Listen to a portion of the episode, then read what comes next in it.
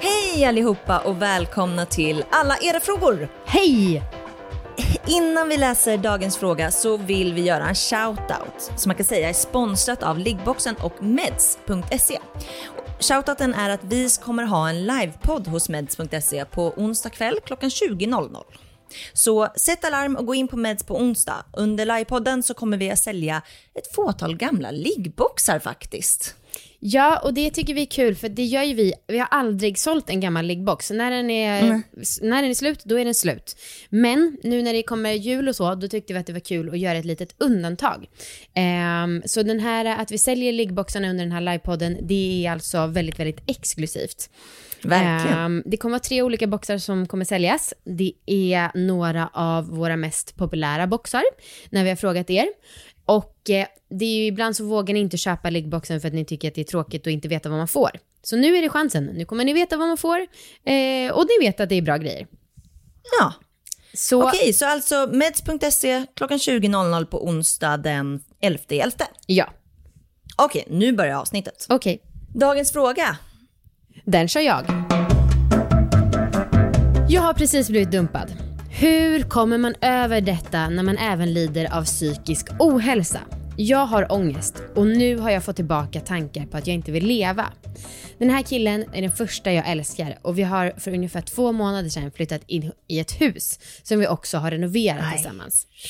Jag gråter ögonen ur mig. Hjälp. Nej. Mm. Åh, gud det känns nästan respektlöst att ta ett svar från internet nu, men det ska jag göra. Ja, För det lär väl hon också ha gjort kanske. just det. Eh, Okej, internet säger. Jag har blivit dumpad två gånger i livet. Första gången var det för jäkligt eftersom det var henne som jag hade tänkt leva ett långt liv med.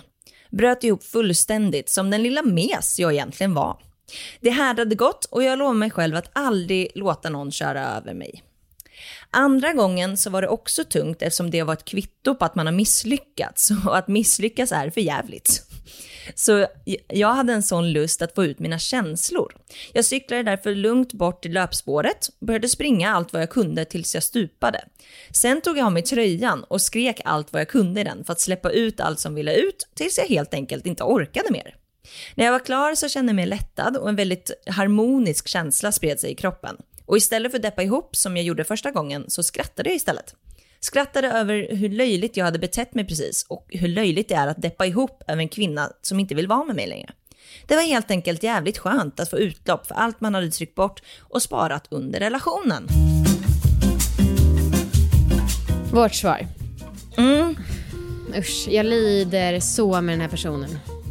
Ja, fy fan vad hemskt. Men alltså, så som jag tolkar brevet så är det här egentligen två saker. För att hennes psykiska ohälsa har hon haft med sig tidigare. Och det är liksom inte ett resultat av eh, uppbrottet. Så jag skulle först och främst säga att du som skrev in, du måste få hjälp. Nu. Ja. Ehm, och att eh, psykisk ohälsa kan ju bara växa eh, om man inte gör någonting åt det. Ja. Eh, och det finns många bra föreningar som till exempel Mind, Tjejzonen, Mindler kan man gå till, Kry, psykolog. Ja, prata med folk helt enkelt. Ehm, och jag tänker att det kan vara bra att tänka på det som två olika saker. Ja, kanske. Eller i alla fall vara jävligt medveten om, som du säger, att okej, jag har haft problem med det här förut. Det är liksom...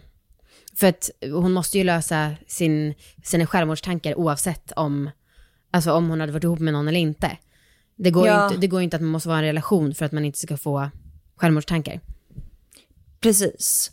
Um, nej, men det tror jag är jätteviktigt att försöka tänka på dem som två separata saker, även om såklart det uppbrottet och separationen kanske gör att den psykiska ohälsan blivit mycket värre, såklart. Mm. Ehm, ja, jag, jag tycker också att hon ska flytta därifrån, om hon kan, Ja, och starta nytt. Verkligen. Och radera allt. Alltså bort med honom på Facebook, på Instagram, vad det än är. Bort med alla bilder. Everything.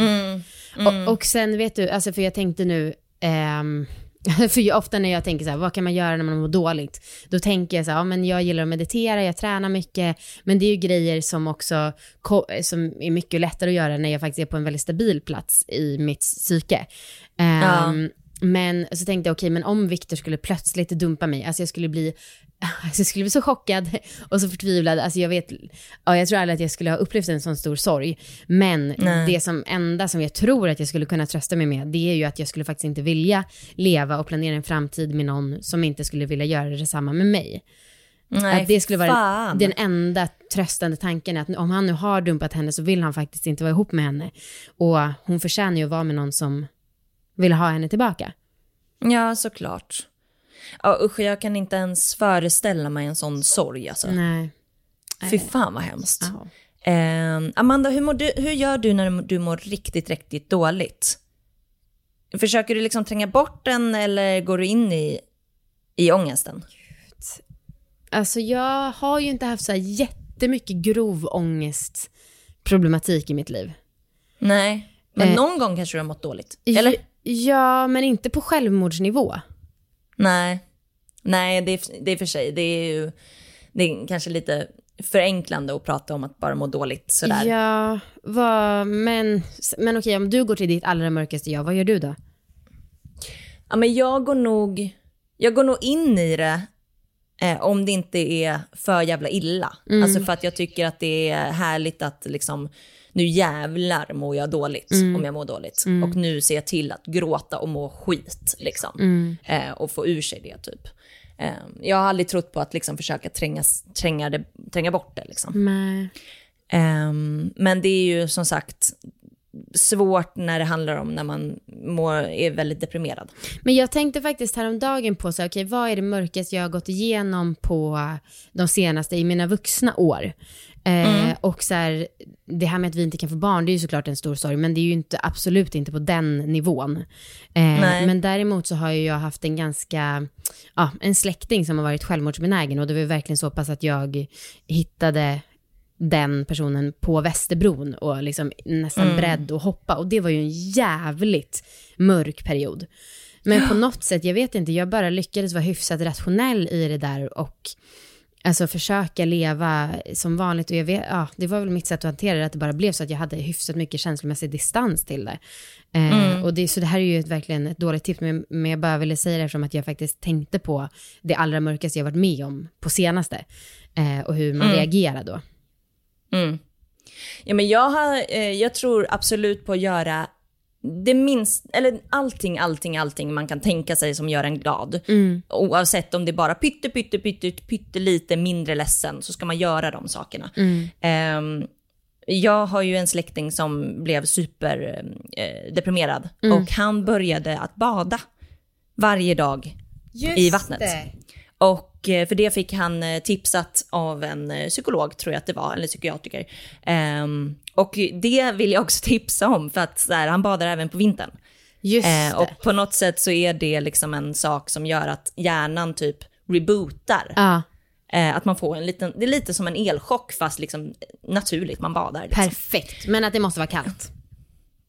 Ja, det måste vara kallt. Mm. Ja, och sen är det en fin vana liksom, även när det är varmt. Det är ju härligt i vattnet. Jo, men det får, det får inte vara ett varmt, en hot tub. Eh, nej, Nej, precis. Nej, det ska vara i havet ja. eller sjön eller något. Ska vi gå vidare till experten?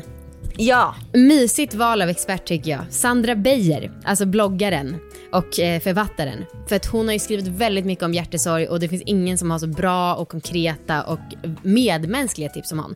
Så vi saxar lite grann från ett blogginlägg som hon skrev som heter Att komma över någon. Mm. Några av de mest återkommande mejlen jag får från er är frågor om hur man kommer över någon. Jag vet inte riktigt själv, mer än att det tar tid. Men det finns sätt som kan göra vägen dit enklare. Och jag tänkte att jag skulle ge bort mina bästa den här lite molniga måndags eftermiddagen. För att jag inte själv är ledsen längre och det vill inte jag att ni heller ska vara. 1. Du är inte ensam. Detta kanske låter lite utnött, men man får verkligen inte glömma det när man ligger där på sängen och hulkar sönder lungorna. Det som händer dig nu, det händer miljoner flickor och pojkar, kvinnor och män, tanter och gubbar samtidigt som dig runt om i världen just nu. Nummer två, det är på riktigt. Det här är också så himla viktigt. I somras när jag skrev mycket på bloggen, alltså Sandra, om hur ledsen jag var kunde jag få någon enstaka kommentar här och där. Majoriteten var förstås så sjukt fina och fantastiska och stöttande.